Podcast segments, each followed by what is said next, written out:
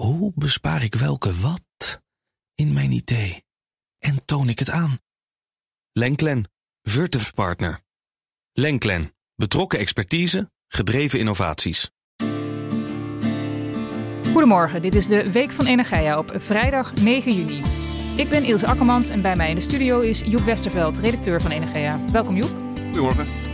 We hebben het deze week over de tijdelijke crisismaatregelen van de Europese Unie om de energierekening voor Europeanen te verlagen. Als het aan de Europese Commissie ligt, worden de maatregelen niet verlengd. Joep vertelt zometeen welke reden de Commissie daarvoor heeft en of de maatregelen eigenlijk wel succes hebben gehad. Maar eerst kijk ik met hoofdredacteur Wouter Hielkema naar ander nieuws van deze week. En ook Wouter is weer in de studio. Goedemorgen Wouter. Goedemorgen Ilse. Welke onderwerpen sprongen er voor jou uit in het energienieuws van deze week? Ten eerste, bewoners en ondernemers uit het Zuid-Hollandse Stad aan 't Haringvliet kunnen deze maand stemmen of ze wel of niet verder willen met aardgas. Het dorp heeft namelijk plannen voor een waterstofnet. Tweede, rechtvaardigheid moet een integraal onderdeel worden van het klimaatbeleid, vindt ook het kabinet, nadat eerder de Wetenschappelijke Raad voor Regeringsbeleid daar aandacht voor vroeg. En als laatste, natuurlijk, onvermijdelijk, het debat over het eindrapport van de parlementaire enquêtecommissie Aardgaswinning Groningen deze week. De oppositie had veel kritiek op premier Rutte, die toegaf dat hij niet genoeg heeft gedaan voor de gedupeerde Groningers, maar niet aftrad. Dankjewel weer voor de voorzet, Wouter. Het Zuid-Hollandse Stad aan 't Haringvliet heeft plannen voor een waterstofnet. Inwoners kunnen deze maand stemmen of ze wel of niet verder willen met aardgas. Wouter, hoe belangrijk is de stem van bewoners voor het dorp? Heel belangrijk. Stemmen ze niet in, dan gaat het, uh, gaat het hele project niet door. Um, nou, welk project hebben we het dan over? Het is eigenlijk een, een bewonersinitiatief, project Stad Aardgasvrij, waarbij de bewoners hebben bedacht van we willen overstappen van aardgas op waterstof. Waterstof is, is natuurlijk een, uh, een energiedrager waar heel veel mensen toekomst in zien. En of het in de gebouwde omgeving wel of niet zin heeft, gaan we het straks nog eventjes over hebben. Maar deze bewoners wilden daarmee aan de gang. De gemeente steunde dit. Er is uiteindelijk een subsidie ook verleend uh, in het programma Aardgasvrije Wijken, vijf komma zes miljoen. En het idee is om vijfhonderdeenennegentig woningen en negenendertig utiliteitsgebouwen, kantoren dus vooral, van het aardgas af te halen en vervolgens te verwarmen met waterstof. Het kan niet allebei tegelijk, want de, het, het idee is, net beheerder Stedin is erbij betrokken, het idee is dat het bestaande aardgasnet hergebruikt gaat worden voor waterstof. Je kan niet allebei de gassen er tegelijkertijd door laten lopen. Dus er moet afscheid genomen worden van aardgas, dat is ook het hele idee van uh, aardgasvrije wijken. En dan vervolgens waterstof door die leidingen gaan lopen. Maar om nu te kijken of daar voldoende draagvlak voor is, een soort draagvlaksmeting, is er nu een stemming gestart. zeventig procent van de bewoners moet instemmen met dit initiatief en anders gaat het niet door. En wat ik wel op, opvallend vind, als je niet stemt, telt het als een nee-stem. Dus uh, de voorstanders zullen hard aan de bak moeten om, uh, om, om die zeventig procent te halen. Ja, en dat het project uh, alleen doorgaat als minimaal zeventig procent voorstemt. Dus één van de voorwaarden, hè, want de plannen moeten aan nog zeven voorwaarden voldoen. Welke zijn dat? Ja, dat uh, hebben wij ons laten uitleggen door Albert van der Molen van Stedin. Nou, het zijn eigenlijk op zich redelijk voor de hand liggende voorwaarden. Het moet veilig zijn. Het moet, gegarandeerd moet je altijd een warme woning kunnen krijgen, hoe koud het ook buiten is eigenlijk. Het moet betaalbaar zijn voor de afnemer, ook heel belangrijk. Het moet om groene waterstof gaan. Het moet zijn toegestaan, hè? Het moet binnen de wet en de regelgeving allemaal passen. Technisch moet het mogelijk, mogelijk zijn en het concept moet vertaalbaar zijn naar andere locaties. En eigenlijk, als aan al deze voorwaarden niet is voldaan, zeggen de initiatiefnemers of zegt ook Stedin, van ja, dan, dan gaan we niet door. Nou, draagvlak, ik zei het al, is dus, is dus heel erg belangrijk, wordt als heel erg belangrijk gezien. En daarom is nu die uh, stemming afgelopen zaterdag begonnen en de hele maand juni kan er gestemd worden. En het is op zich best een lokaal project natuurlijk. Wat is de relevantie van dit project voor heel Nederland? Het is inderdaad een lokaal project. Er zijn wel meer van dit soort lokale projecten. In, in Hoogeveen is uh, waterstof in de gebouwde omgeving. In Lochem is geloof ik ook nog een project. Ja, wat is de relevantie? Partijen zoals in dit geval Stedin willen, willen heel graag onderzoeken of het kan überhaupt. Hè? Of waterstof, gas in de gebouwde omgeving, of dat van toegevoegde waarde is. Of dat gebruikt kan worden, of dat veilig kan. Hm. Dat is op zich uh, voldoende uh, uh, reden om zo'n project te doen. Anderzijds zijn er wel heel erg veel uh, deskundigen of mensen met kennis van zaken hierover die zeggen van ja, waterstof, gas in de gebouwde omgeving, dat, dat, nou, er wordt heel erg aan getwijfeld of waterstof daar een rol in gaat spelen. Hè? Waterstof wordt veel meer gezien als grondstof in de industrie, misschien als brandstof voor zwaar transport, uh, eventueel als, uh, als brandstof in, in, in gascentrales voor regelbaar C O twee-vrij vermogen. voordat er voldoende waterstof is om in de gebouwde omgeving te gaan toepassen uh, voor gebouwverwarming, nog los van alle andere problemen of uitdagingen die daarbij komen kijken, uh, nou, dan is er wel heel veel water door de Rijn ge- gestroomd. Dus ja, of het, re- of het relevant is voor de rest van Nederland, laat ik dan maar aan de luisteraar. Maar dit zijn de kaders waarbinnen dit plaatsvindt. Dan gaan we naar je tweede onderwerp. Rechtvaardigheid moet een integraal deel worden van het klimaatbeleid. Dat stelt de Wetenschappelijke Raad voor het Regeringsbeleid. Het kabinet vindt dat veel klimaat- en energiebeleid daarop al goed scoort en wil meer doen. Wouter, dat klinkt logisch dat het klimaatbeleid rechtvaardig moet zijn. Wat zegt de W R R daarover? Ja, het, het klinkt inderdaad logisch um, dat, dat beleid rechtvaardig moet zijn. En er is de laatste tijd heel erg veel aandacht voor, voor het rechtvaardigheidsvraagstuk in de energietransitie. Bij Energeia hebben we bijvoorbeeld ook uh, eerder dit jaar hebben we een heel, e- hele essay-serie over, over rechtvaardigheid in de energietransitie uh, gepubliceerd. Ja, en wa- waar hebben we het dan over? Je kan het dan hebben over energiearmoede, genderongelijkheid, internationale solidariteit, verdeling van de kosten. Je ziet ook dat er veel aandacht is bijvoorbeeld bij de, bij de presentatie van het voorjaarspakket van, de, van het kabinet over de maatregelen die ze gaan nemen om tot zestig procent C O twee reductie in tweeduizend dertig te komen. Daar hadden zowel Mark Rutte als Rob Jetten, die hadden de hele tijd het, de mond vol van dat iedereen het moet meemaken. Uh, dat was toen een of andere gevleugelde term, iedereen moet het meemaken. Uh, en de, daar, daar zit ook het rechtvaardigheidsvraagstuk in, hè? Dat alle Nederlanders, alle burgers moeten uh, mee kunnen in die verduurzamingsoperatie en in de energietransitie. Nou, de Wetenschappelijke Raad voor het Regeringsbeleid die heeft daar uh, begin dit jaar een, uh, een uitgebreid rapport over, over gepubliceerd. En um, daar onderstreept dus ook het belang voor rechtvaardigheid. Want ze zeiden, rechtvaardigheid is eigenlijk een voorwaarde voor draagvlak onder de bevolking. En draagvlak is weer heel erg belangrijk voor het slagen van de energietransitie. Daar zijn allerlei adviezen en, en aanbevelingen uit voortgevloeid. En het kabinet heeft nu uh, deze week een reactie gegeven op dat rapport. En zegt eigenlijk, wij omarmen alles wat de Wetenschappelijke Raad voor het Regeringsbeleid zegt daarover. Ja, het kabinet zegt dat er in het klimaatbeleid al veel rechtvaardigheid zit.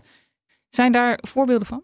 Ja, als je bijvoorbeeld kijkt naar de, de S D E, hè, dat is toch een beetje het werkpaard van de verduurzaming van de Nederlandse energievoorziening. Uh, is een subsidie voor het opwekken van duurzame energie of voor het reduceren van C O twee uitstoot. En die subsidie zit zo in elkaar dat de goedkoopste projecten eigenlijk het eerste aan bod komen. Nou, dat, dat klinkt op zich heel zuinig, is het misschien ook. Maar het past wel onder de rechtvaardigheidspijler, zoals, het w- zoals de W R R die, die definieert, van grootste maatschappelijke nut.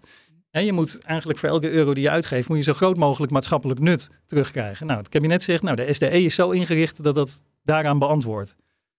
Ander voorbeeld is emissiehandel. Uh, een van de andere pijlers die de W R R uh, definieert voor rechtvaardigheid is de vervuiler betaalt.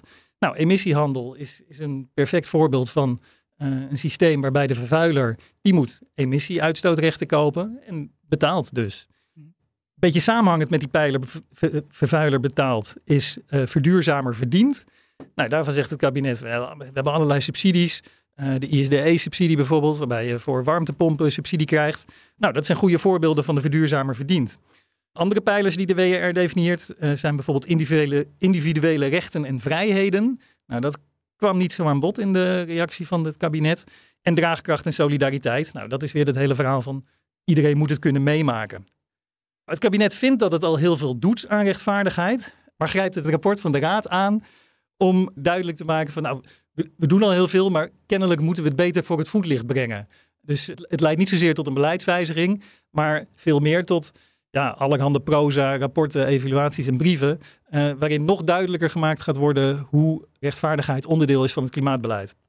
Het kabinet wil meer doen dan de adviezen van de W R R. Wat heeft het daarbij voor ogen? Volgens het kabinet heeft de W R R eh, te veel oog voor het hier en nu. Uh, hè, op dit moment in Nederland. Terwijl het kabinet zegt, ten eerste moeten we veel breder kijken, over de grens kijken, internationale solidariteit nastreven. En ten tweede moeten we ook naar de toekomst kijken.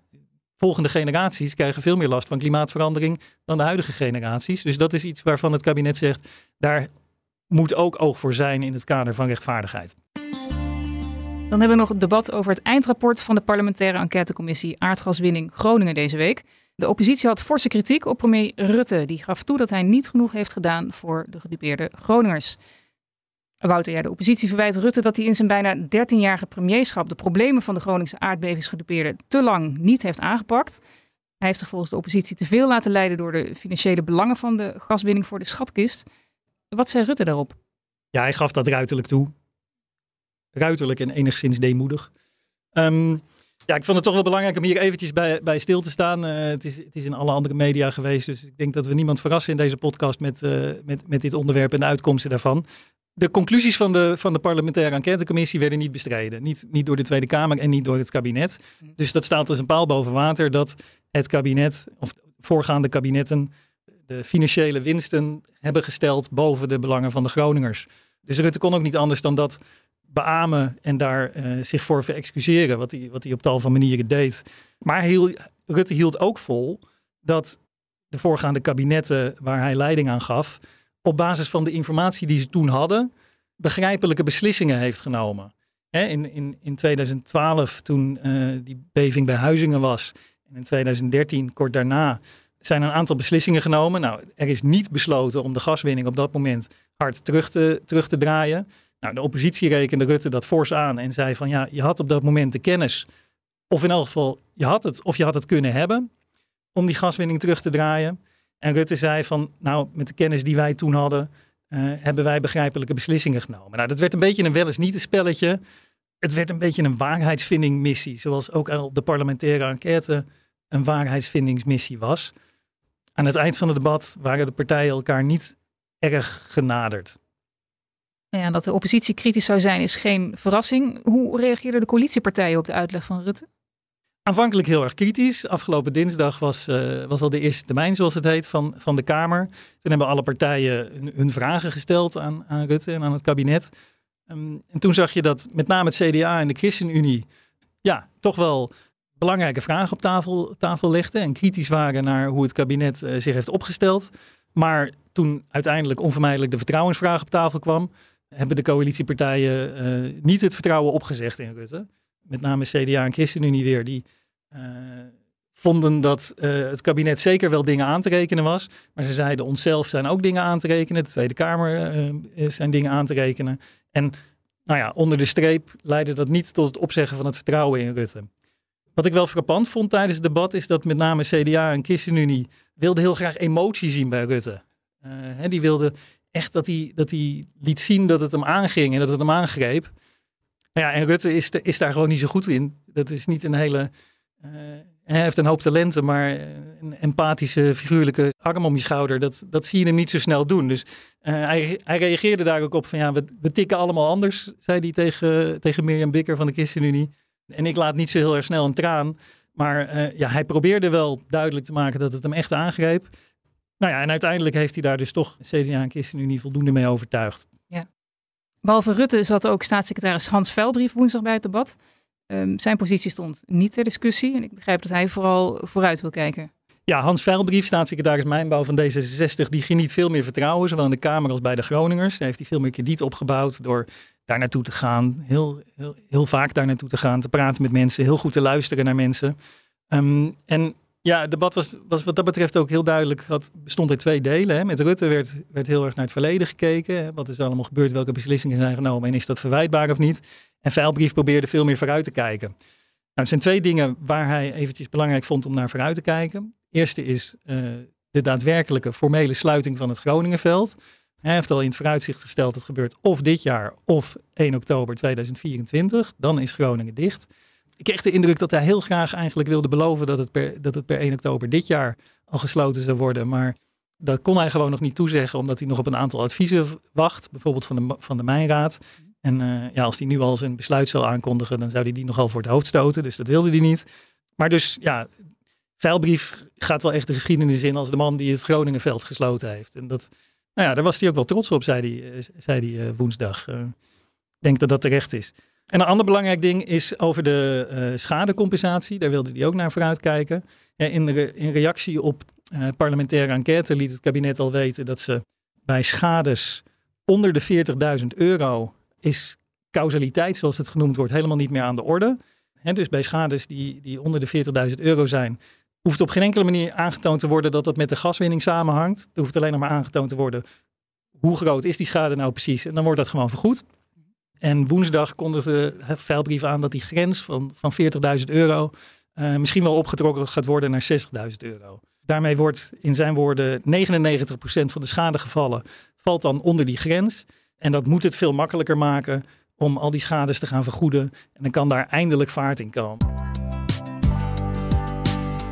Dankjewel, Wouter Hielkema. Als het aan de Europese Commissie ligt, worden de tijdelijke crisismaatregelen van de Europese Unie om de energierekening voor Europeanen te verlagen niet verlengd. Over welke redenen de Commissie daarvoor heeft en of de maatregelen eigenlijk wel succes hebben gehad, praat ik in deze aflevering met redacteur Joep Westerveld. Joep, de Europese Commissie komt tot deze conclusie na een review van de maatregelen. Kun je daar wat meer over vertellen? Ja, de maatregelen zijn afgekondigd vorig jaar september. Toen is ook nadrukkelijk gezegd, oké, dit zijn tijdelijke maatregelen. En toen is meteen afgesproken, we gaan een review doen. Die moet dan in juni tweeduizend drieëntwintig uitkomen. En, en dan gaan we kijken, uh, werken ze en moeten ze eventueel nog verder verlengd worden. Mm-hmm. Ja, dat is nu gebeurd. Even een kleine kanttekening is dat die conclusie is wel, het is een voorlopige conclusie. Want uh, lidstaten hebben dus gegevens aangeleverd over hoe alles werkt. Uh, maar dat hebben ze begin dit jaar gedaan, terwijl alle maatregelen eigenlijk nog, nog liepen. Mm-hmm. Twee landen hebben ook geen gegevens aangeleverd. Dus de commissie zegt, nou, misschien dat er op basis van aanvullende informatie nog, uh, dat er nog tot nieuwe inzichten komt. Maar dit is in ieder geval de voorlopige stand van zaken. Ja, de Europese Commissie wilde met tijdelijke noodmaatregelen de energierekening voor Europeanen verlagen. De commissie kwam met haar plannen nadat de oorlog in Oekraïne uitbrak en de energieprijzen fors waren gestegen. Waaruit bestond het noodpakket ook alweer?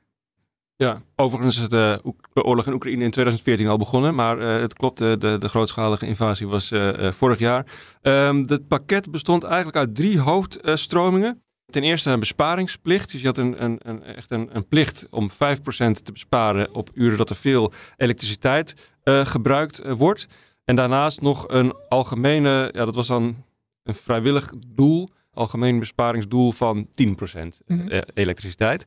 Daarnaast had je um, de, de zogenoemde inframarginale heffing. Dus een soort prijsplafond voor uh, uh, energie- uh, of uh, elektriciteitsproducenten.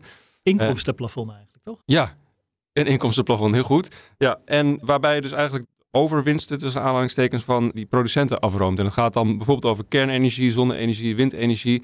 Dus zeg maar vormen van energie die waarbij de kosten eigenlijk gewoon laag blijven, maar die wel in ieder geval in theorie kunnen profiteren van de hoge uh, prijzen. En, en dat, dat geld wat er dan afgeroomd wordt, dat zou dan moeten worden ingezet voor uh, het verlagen van de uh, energieprijs voor consumenten. En dan heb je ten derde heb je dan nog een, een soort, meer soort algemene versoepeling van de regels. Eh, ook onder andere staatssteunregels die lidstaten in staat stellen om, ja, om consumenten en M K B-bedrijven te ondersteunen bij het verlagen van hun energierekening. Ja, lidstaten kregen veel ruimte om die maatregelen op een eigen manier in te vullen. Hoe deed Nederland dat?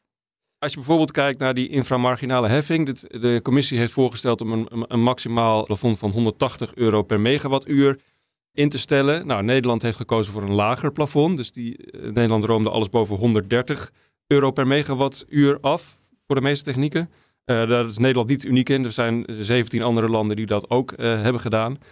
En als je bijvoorbeeld kijkt naar de termijn, Nederland heeft zich redelijk gehouden aan de termijn die de commissie heeft voorgesteld. Als het bijvoorbeeld ook gaat om die inframarginale heffing, die zou dan gelden van één december tot uh, tweeduizend tweeëntwintig tot dertig juni uh, dit jaar. Maar er zijn ook zeven landen die gewoon nog eerder hebben ingevoerd met terugwerkende kracht. En er zijn elf lange landen die uh, er nog langer mee doorgaan. Dus d- daar zat redelijk wat vrijheid in, inderdaad. Ja, en welke redenen geeft de Europese Commissie nu om de tijdelijke crisismaatregelen niet te verlengen?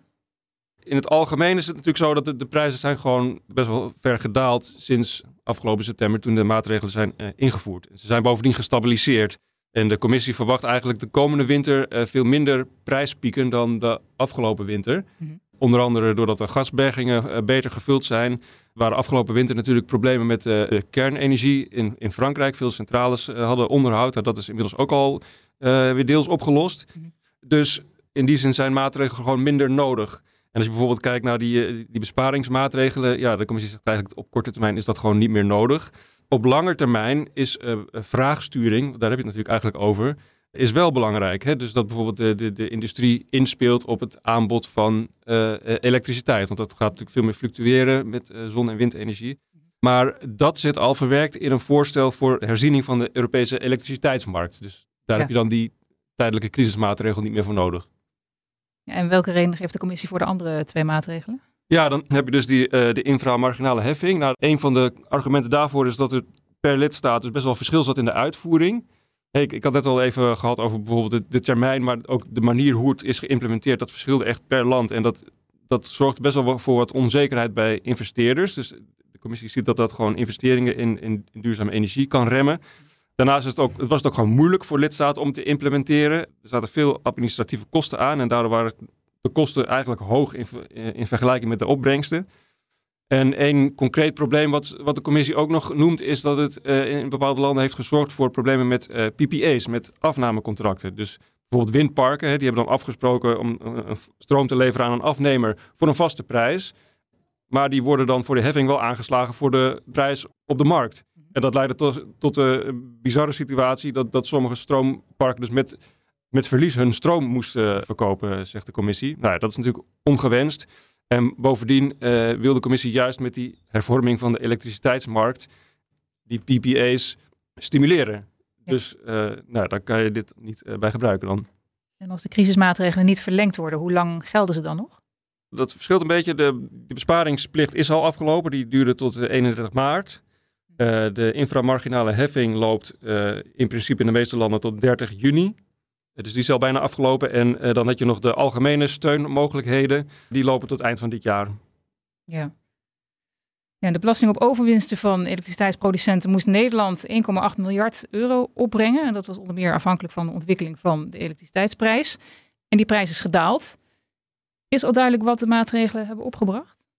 Nee, dat is, niet, dat is nog geen definitief cijfer van. Uh, maar het is wel zo dat het kabinet eind februari al heeft aangegeven dat ze aanzienlijk minder inkomsten verwachten. Uh, het kabinet ging toen uit van honderd tot tweehonderd miljoen. Fors minder. En ja, sindsdien is de, uh, de elektriciteitsprijs alleen maar verder gedaald. Dus uh, veel hoger dan dat zal het niet zijn geworden in ieder geval. Ja. Zijn de noodmaatregelen die vooral bedoeld waren om de energierekening van de Europeanen te verlagen, zijn die dan een succes geweest? Nou, dat, dat was inderdaad ook een vraag die ik had toen ik uh, die review ging lezen. Um, dat, die vraag beantwoordt de commissie niet zo direct. Wat je wel kan zeggen, uh, bijvoorbeeld over de besparingsplicht, die, uh, die vijf procent besparing uh, tijdens de piekuren, zeg maar, die, die is gehaald, zeggen de lidstaten. Dat besparingsdoel van tien procent over het algemeen is dan weer niet overal gehaald. Maar daar zegt de commissie van ja, dat, dat heeft dan niet echt effect gehad op de daling van de elektriciteitsprijzen. Dus dat is misschien niet zo erg geweest. Ja, die inframarginale heffing, daar heb ik net al wat uh, argumenten genoemd. Maar daar is dus best wel ook wel veel kritiek op geweest. Uh, en de commissie erkent dus de nadelen van die regeling. De opbrengst is ook lager geweest dan verwacht. Hè? En die opbrengst die werd gebruikt om, om de, de rekening van consumenten te verlagen. Ja. Dus dat heeft misschien niet helemaal gebracht wat je ervan verwachtte. Maar ja, om dan te zeggen van dus het is geen succes geweest. Ik weet niet of je die conclusie nou meteen eraan kan verbinden. En dan heb je nog die, um, de overige mogelijkheden uh, om dus consumenten en uh, M K B-bedrijven te ondersteunen. Daar is in ieder geval wel gretig uh, gebruik van gemaakt. Door verschillende landen, ook op verschillende manieren. Uh, sommige landen hebben vaste energieprijzen bijvoorbeeld voor uh, M K B-bedrijven ingevoerd. Sommige landen hebben vaste prijzen voor consumenten ingevoerd. Nou, Nederland heeft dan een prijsplafond gehanteerd. Dat, dat, er zijn nog zes andere landen die hebben dat ook gedaan. Ja, dus er is veel gebruik van gemaakt. En, en die mogelijkheid wordt nu eigenlijk ook ingebed in die herziening van de elektriciteitsmarkt. He, dus, dus als er weer een crisissituatie ontstaat, dan, dan kunnen landen weer dit soort maatregelen gaan treffen. Dus ik denk dat je in ieder geval van die laatste wel kan zeggen dat dat uh, een succes is geweest. Ja. En wat als het over een half jaar of een jaar weer misgaat? Zijn de crisismaatregelen dan een blauwdruk voor nieuw ingrijpen? Als het over een half jaar misgaat, dan denk ik wel, want de commissie verwijst dus heel erg naar die herziening van de elektriciteitsmarkt. Maar goed, dat is nog een proces uh, wat loopt. Uh, Nederland heeft daar in, uh, in april geloof ik een uh, beetje een reactie op gegeven over hoe het kabinet daar tegenaan kijkt. Nou, dat moet nog helemaal door de Europese Raad en door het Europese Parlement. Dus voordat dat helemaal in wetgeving is ingebed, nou, dat, dat, dan zijn we volgende winter in ieder geval wel voorbij. Dus, dus mocht het volgende winter misgaan, dan denk ik dat we terug zouden kijken naar dit als blauwdruk inderdaad. Ja. Dankjewel, Joep Westerveld. Dit was de Week van Energeia met de laatste ontwikkelingen in de Nederlandse energiesector. Op energeia punt n l lees je meer. We horen graag waarover je in deze podcast meer wilt horen. Laat het ons weten via podcast apenstaartje energeia punt n l. Mijn naam is Ilse Akkermans. Fijn dat je luisterde en tot volgende week.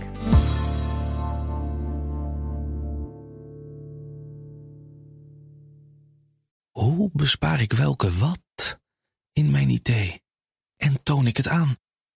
Lenklen, Virtuf Partner. Lenklen, betrokken expertise, gedreven innovaties.